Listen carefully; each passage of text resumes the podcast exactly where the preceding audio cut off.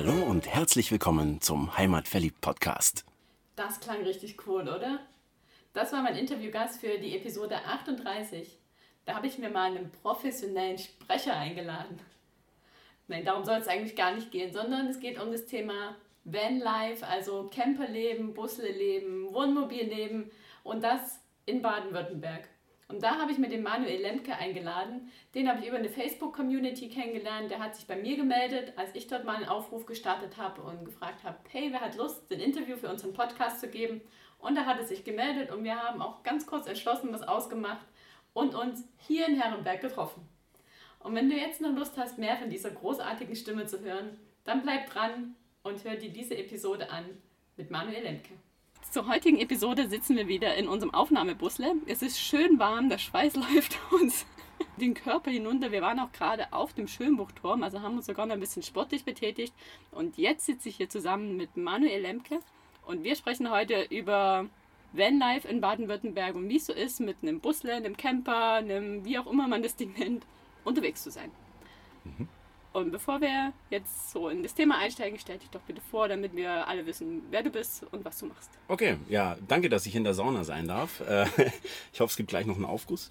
Ähm, ich bin der Manu, ich bin äh, ja, 37 Jahre, glaube ich, mittlerweile. Ich habe irgendwann mal aufgehört zu zählen. Ich bin beruflich Sprecher verdiene also damit mein Geld, dass ich äh, Texte vorlese und äh, mache das sehr viel für Werbung, Imagefilme, Erklärvideos und Co. Das Ganze ist sehr projektbezogen, heißt also, es gibt immer wieder mal Phasen, wo ich sehr wenig zu tun habe.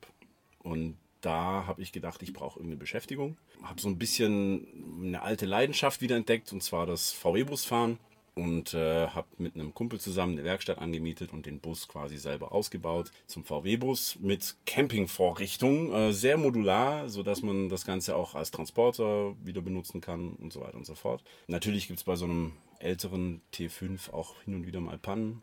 Äh, das bedeutet, dass ich dann auch angefangen habe, das so ein bisschen zu dokumentieren. Wie wechselt man einen Dieselfilter? Wie, äh, keine Ahnung, baut man sich eine Rückfahrkamera ein? Und daraus ist ein YouTube-Kanal entstanden, Schalldose on Tour.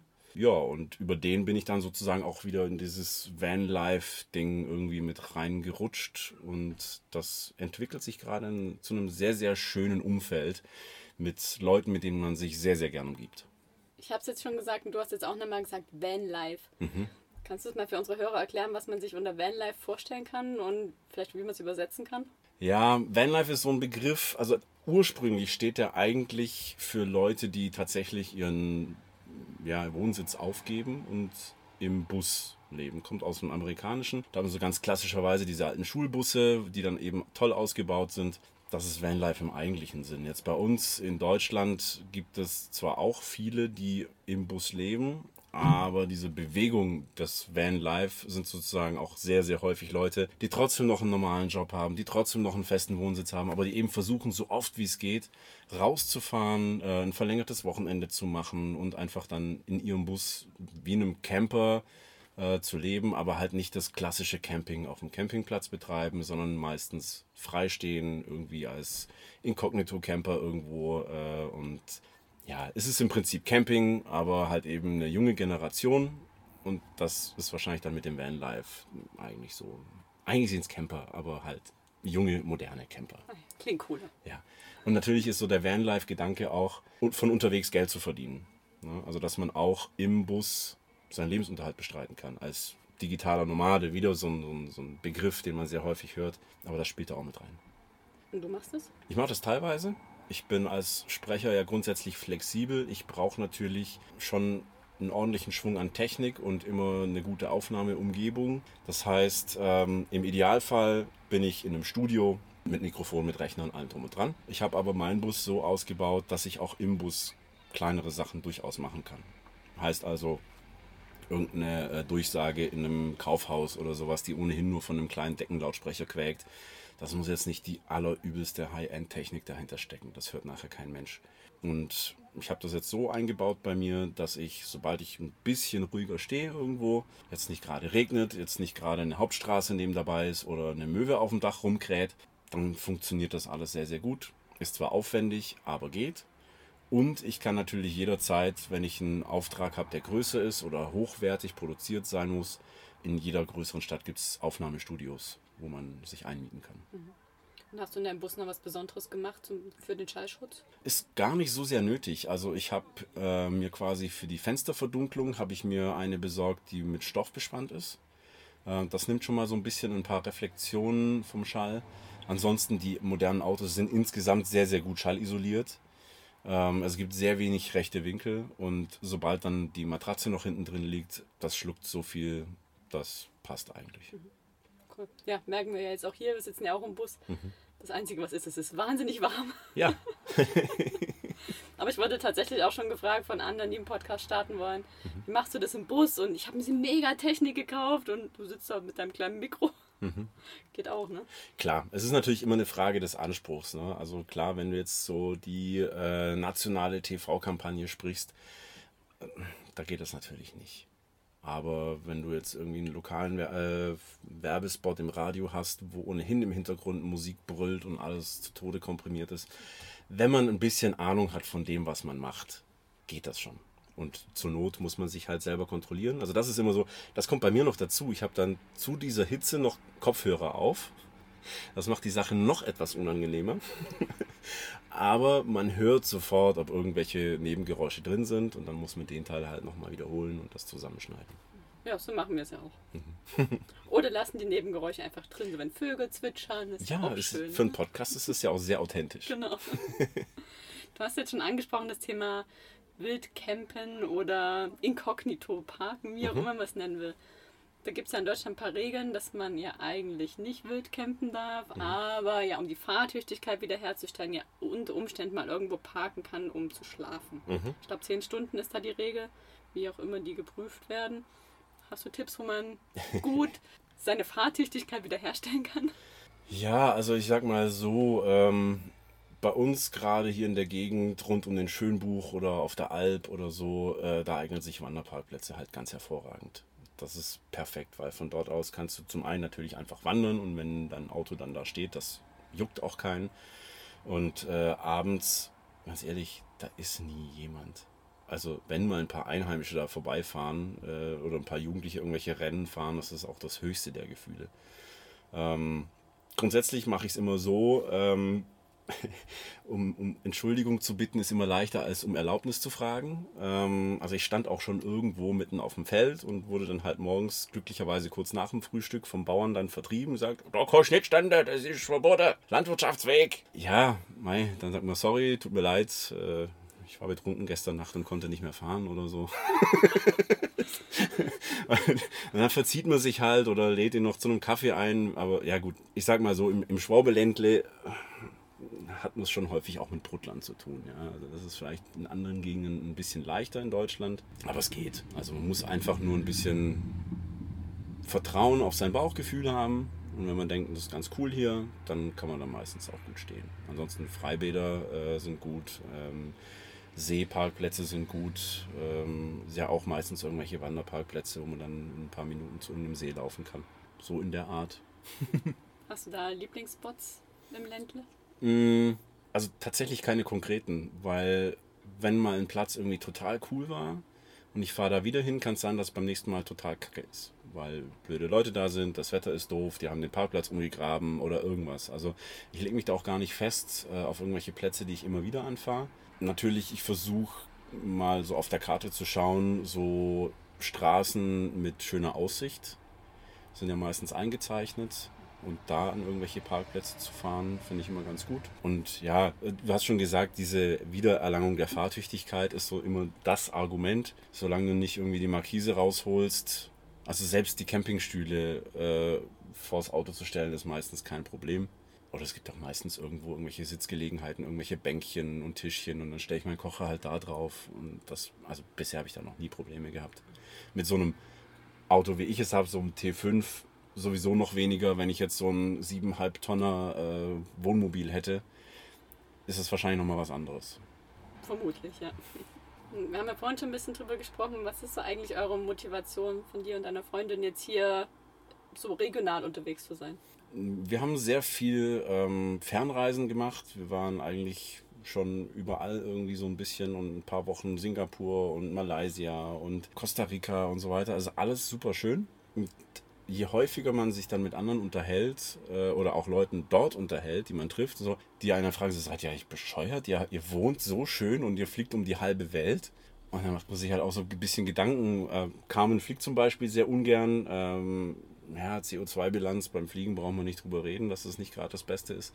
Ja, und dann kam eben so dieses Ding mit dem VW-Bus und irgendwie war, hat sich so ergeben, dass es sich jetzt gerade so anfühlt, als müssten wir einfach mal so ein bisschen unsere Gegend erkunden. Und mit unserer Gegend meine ich eigentlich nicht jetzt nur Baden-Württemberg, sondern halt alles, was du mit ja, auf dem Festland erreichen kannst. Also waren jetzt in Schweden oder waren mal Portugal oder Kroatien, sowas ist ja auch schon weit weg.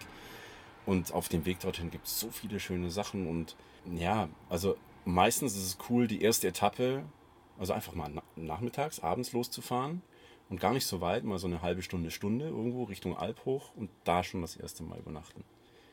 So, das ist die eine Strategie. Die andere ist, wenn du weiter wegfährst, jetzt nach Schweden, da fahren wir mal eben 700, 800 Kilometer und halten dann erstmal an und kommen dann da irgendwie an. Mecklenburger Seenplatte zum Beispiel. Auch super schön. Komm, war ich auch noch nie vorher. Ja, es gibt so viel Schönes und Besonderes hier so ganz nah. Absolut, absolut. Das ist ja auch unsere Mission. Ja. ja und das war halt eben auch sowas, ähm, ich wandere einmal im Jahr mit einem Kumpel hier in Baden-Württemberg über irgendwelche Wanderwege.